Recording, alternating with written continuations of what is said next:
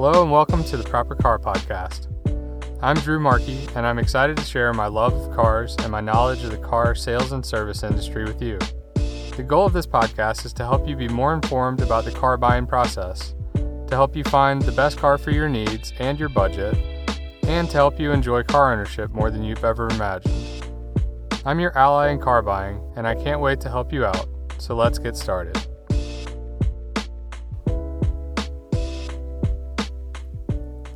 Time for another episode of Car Thoughts, and this time I want to talk about commercial vehicles, which probably doesn't sound interesting at all to you, and you're thinking about turning this podcast off, but I recommend you don't. I think there's actually some pretty interesting things to cover in today's episode.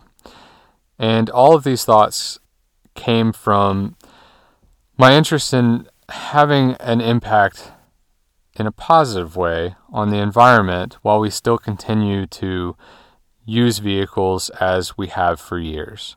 I think that the commercial work vehicle segment is really well suited to be actually one of the beginning stages of some massive changes in how we use vehicles because they just have a utility function they have to complete and it really makes them a little bit better suited to some of this there have been a lot of articles written about the next round of U.S. Postal Service vehicles, both about the funky design that they're thinking about going with, and then some uproar came out because they shifted from talking about doing electric to continuing to use internal combustion engines.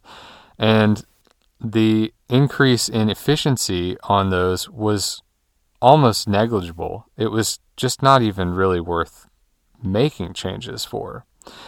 I don't understand why this isn't more common within the utility segment. And we are seeing some of this. Manufacturers like Canoo and Rivian have been signing deals with some of the biggest names in business in America, Walmart and Amazon, and it's a sign of progress. We're seeing a little bit more of this. But I think it should happen across the board from businesses large to small. And I have a bunch of ideas around this, and some of the information that I'm going to share in here could be relevant to other cases as well. But I think that it really taps into a lot of the things that we can do better. So let's go ahead and dig in and talk a bit about what these ideas are that I have and how I think they could make a really positive impact.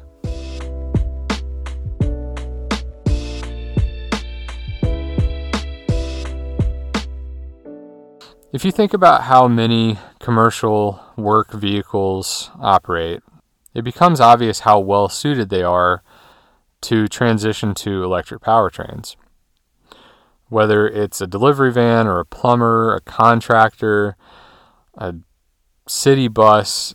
There's a lot of different vehicles that fall under that category, but they all have a pretty well understood limited mileage range that they are used for every day.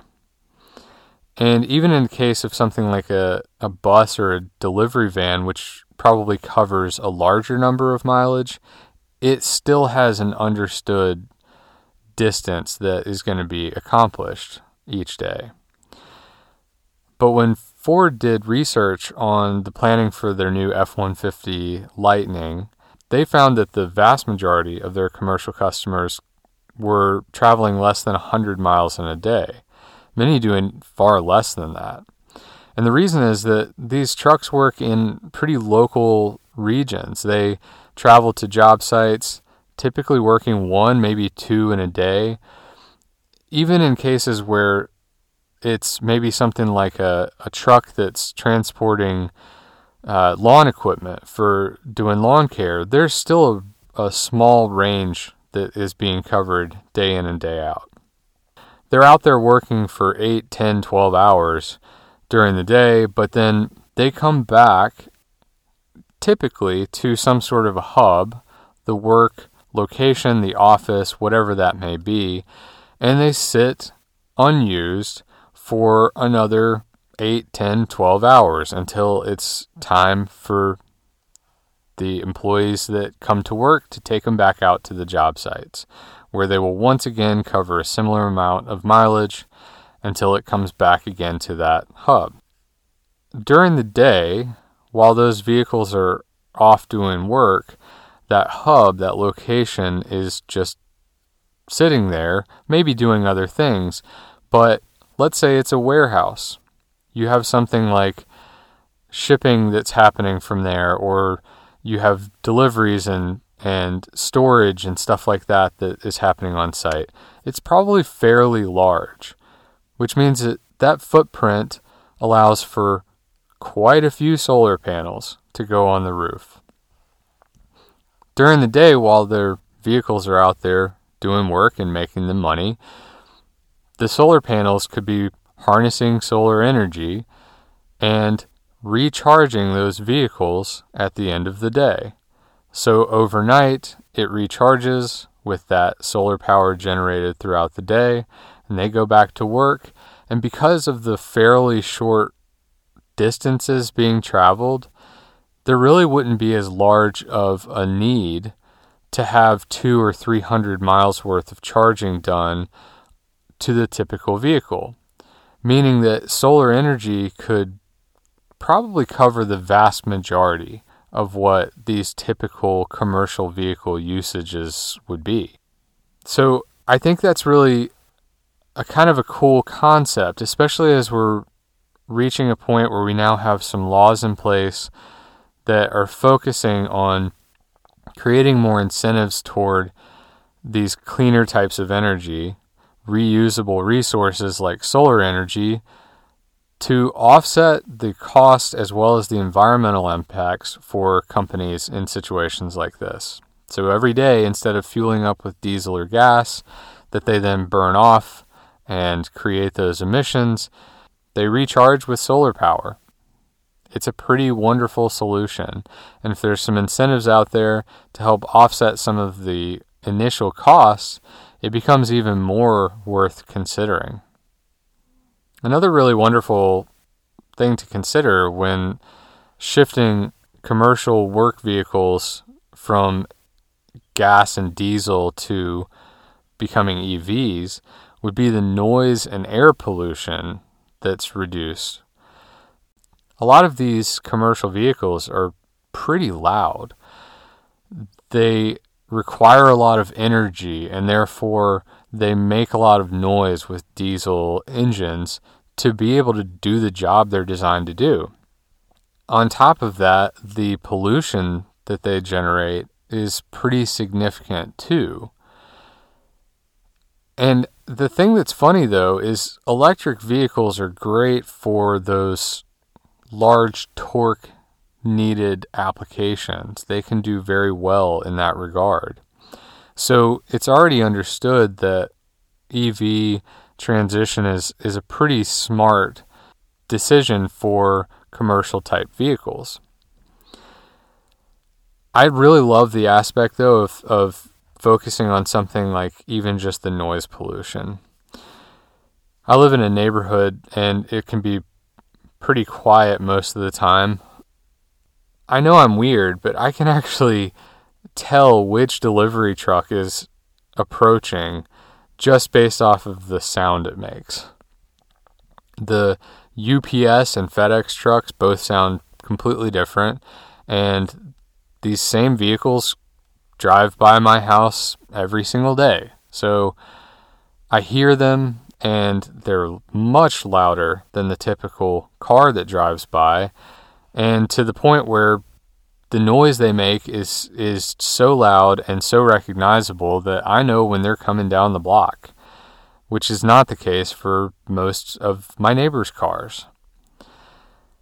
And none of those sounds are good. It's not like they're making some sort of a, a wonderful noise that, you know, maybe you're happy to hear it if you know you have a package on the way, but aside from that, you're not really enjoying the sound of it. But that's in a neighborhood. And if you think about once you start to get out into more crowded city streets, all of those noises really just start to pile up. it becomes loud, it becomes sometimes smoky, the fumes are noticeable. It's terrible. It's it's something that anyone who has experienced that has found it to be unpleasant at best. I don't know why we wouldn't want to see that change too. If the vast majority of those vehicles was an electric versus an internal combustion engine, the noise pollution and those fumes and the smoke would be drastically reduced. It's so clear what the differences would be in that noise level that we all have become accustomed to, but isn't necessary. And I think that's something to point out because a lot of times when we think about transitions to electric vehicles or some of the benefits, we stay focused in on just the environmental air pollution aspect of it or the burning of fossil fuels that can never be reused. And those are very important points.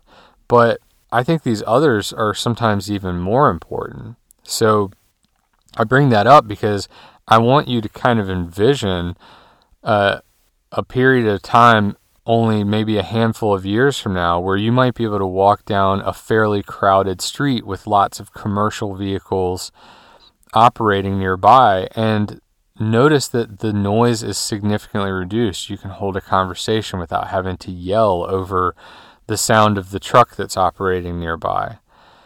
And you don't get the fumes that you get when they pass by. Those are really wonderful things for us to be working toward, and I see no reason not to be putting a lot of effort into doing that.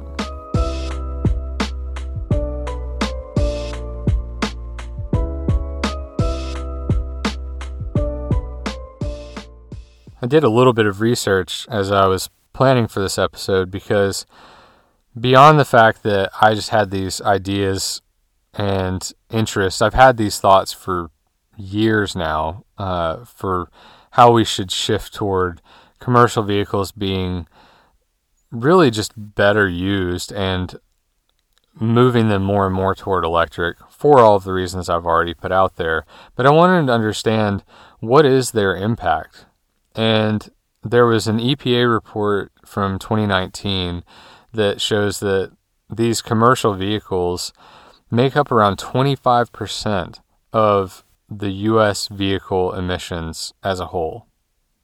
And I don't mean US cars, I mean just all US vehicles. So, all forms of transportation, and they make up a quarter of it. That's massive. And I think it's really worth considering because all the different reasons I've just laid out about how we could better use solar energy for commercial vehicles and we could reduce the noise impact and the smells and the the fumes and just all of the different impacts that they are putting on our environment. I just I see no reason not to do it. In addition to that, it's one thing for you or I as a consumer to find a way to spend a little extra money uh, to make a shift to go toward an electric vehicle. A lot of people are making that choice. They're trying to find ways to purchase or lease in a way that it offsets the cost so that it isn't so expensive for them. But generally, there's an added cost that's coming with that right now. With incentives and things like that, it will help with you know, federal rebates on your taxes and, you know, those those tax credits and stuff like that, it can also help. But for businesses, it's a lot easier for those types of things to be accounted for. You can actually make bigger purchases as a business and spread that out over time. You can depreciate it. You can do things that the average person just doesn't have the financial flexibility to be able to do. So, knowing that these commercial vehicles are making up 25% of the impact of our emissions from vehicles in America, knowing that there are now measures being put in place to create more incentives and to make their make it more appealing for anyone, be it a consumer or a business, to move toward these things. I want to put this topic out there because I just see it being something that needs more conversation. It needs to be something that more people are pushing for and you know it's the voting with your dollar kind of a concept where if you do see a business trying to make those changes that you do what you can to support those businesses.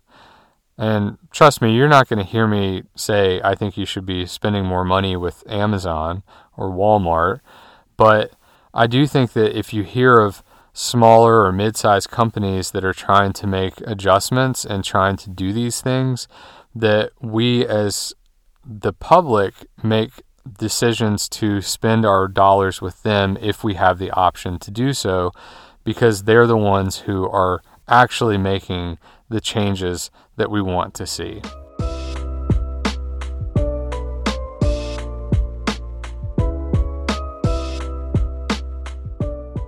I hope that these topics have been something you've enjoyed hearing. I hope that you maybe maybe you agree or disagree, but I hope you got something out of this episode. But honestly, I'd really like to know what you think. I want to use these episodes to share more of my thoughts, and I have a whole lot of other things that I want to cover. Many of them have nothing to do with electric vehicles, and so I'll continue to cover some of these other things in upcoming episodes. But I need to learn from you. I need to hear what have you liked about the podcast so far. There are certain episodes that really hit home with something that was important to you. Did some of them miss the mark? Please let me know. I'm happy to hear from you, and you can always reach me at podcast at thepropercar.com or you can contact me on social media Instagram, Twitter, and TikTok at the underscore proper underscore car. Also, if you are interested in my help with anything I can do for an upcoming vehicle purchase or sale, check out my website, thepropercar.com. I have my services outlined there, and I would really love to help you. Thanks for listening, and until next time, enjoy the drive.